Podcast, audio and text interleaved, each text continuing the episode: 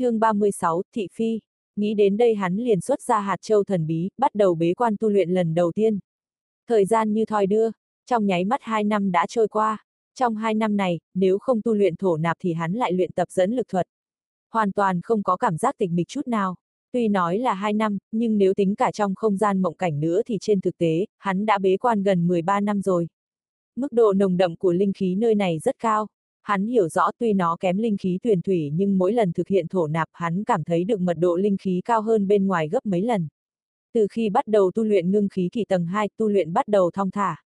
6 năm trước khi ở trong mộng cảnh hắn đã đạt đến đỉnh phong tầng thứ hai, phát hiện ra linh khí không gia tăng thêm nữa nên bắt đầu thử đột phá.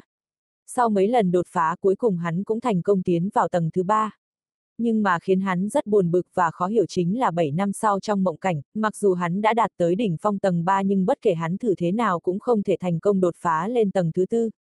Cái này không phải do linh khí không đủ mà là có một cỗ lực lượng thần kỳ luôn ngăn cản hắn trong thời khắc mấu chốt. Hơn nữa tầng thứ ba ngưng khí kỳ cũng có chút cổ quái. Không giống như hai tầng đầu, khi đạt tới cực hạn, nếu không tiến vào tầng tiếp theo thì linh khí sẽ không tiếp tục ngưng tụ. Tầng thứ ba này giống như không có cực hạn vậy. Mặc dù Vương Lâm biết mình đã đạt tới đỉnh phong nhưng khi thổ nạp linh khí vẫn không ngừng gia tăng, thân thể cũng không ngừng được linh khí cải tạo. Điều này khiến cho Vương Lâm cực kỳ kinh ngạc nghĩ thế nào cũng không ra. Cho đến hôm nay, toàn bộ linh khí tuyết thủy đã được dùng hết. Trong túi chữ vật của hắn chỉ còn lại một hồ lô chất lỏng cuối cùng. Cái hồ lô này có từ lâu lắm rồi. Nó chính là một trong ba cái hồ lô hắn năm đó lên núi hắn đã trôn xuống. Lúc trước hắn đã từng dùng hai cái, nhưng vì uống liền một hơi nên suýt nữa toi mạng. Thế nên từ đó đến giờ hắn vẫn luôn kiêng kỵ với cái hồ lô chứa đầy lộ thủy này. Do dự một chút Vương Lâm vẫn không lấy cái hồ lô này ra.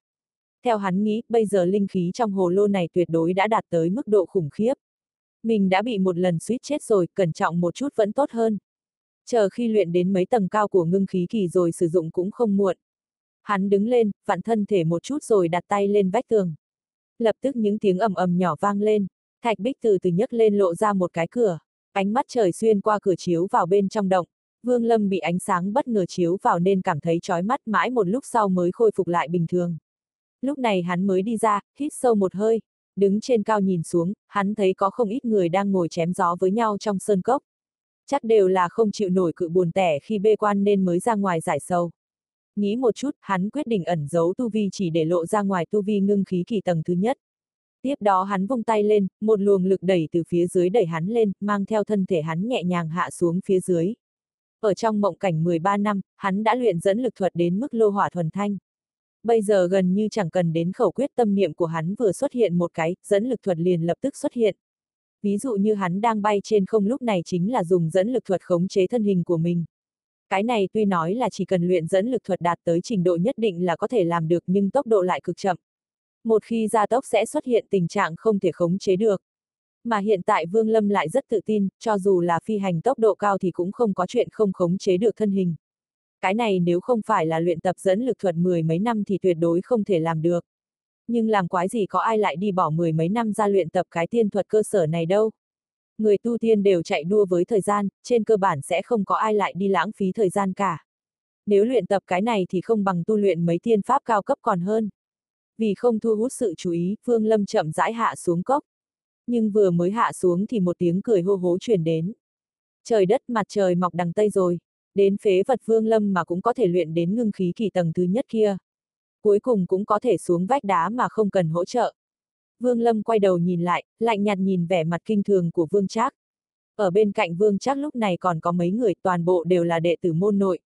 Một thanh niên mặc bạch y chừng 24-25 tuổi trong số đó lên tiếng chế nhạo. Vương Lâm, thật ta ngươi không nên tới nơi này, ngươi cứ ở khu tạp vụ với đám đệ tử ký danh là được rồi. Ở đó ngươi còn có thể có cảm giác cao cao tại thượng. Nhưng bây giờ ngươi lại là kẻ kém cỏi nhất trong số chúng ta rồi. Thần thức Vương Lâm khẽ đảo qua, Vương Trác cũng đạt tới ngưng khí kỳ tầng 3 giống hắn. Còn tên thanh niên vừa nói cũng đạt tới đỉnh phong tầng 4, lúc nào cũng có thể đột phá. Vương Lâm, cuộc tỉ thí hai năm trước coi như tiểu tử nhà ngươi cũng thông minh biết không phải là đối thủ của ta nên tự động bỏ cuộc. Nhưng mà ta nói cho ngươi biết, phế vật vĩnh viễn vẫn là phế vật. Cả đời này ngươi chẳng thể nào so với vương trác ta được. Ta là tân nhân vương hai năm trước ngươi làm sao sánh được. Thanh niên vận bạch y bên cạnh cũng cười nhạo, tiểu sư đệ, đi lấy nước cho ta. Tâm tình sư huynh đây đang rất tốt, nói không chừng lại chỉ điểm cho ngươi một chút đó. Nói xong hắn ném một cái bình xuống dưới chân Vương Lâm. Vương Lâm không nói không rằng, chỉ im lặng nhìn đối phương. Ý gì hả, muốn đánh nhau sao, nói cho ngươi biết, nhị sư huynh đã nói, trong hậu sơn đệ tử môn nội có thể đánh nhau. Nếu tiểu tử nhà ngươi không thức thời, đừng trách sư huynh ta giáo huấn ngươi. Thanh niên vận bạch y lộ vẻ khinh thường. Đủ rồi, im miệng hết cho ta. Một tiếng quát từ trên vách núi truyền xuống. Tiếp đó một đạo hắc ảnh bắn xuống nhanh như chớp. Sau khi nó hạ xuống, mới lộ ra thân ảnh trương sư huynh. Hắn nhíu mày, quét mắt qua tất cả mọi người rồi quát. Vương Trác tôn hạo, hai người các ngươi không đi tu luyện mà lại đi khi dễ một sư đệ mới đến ngưng khí kỳ tầng thứ nhất là sao hả?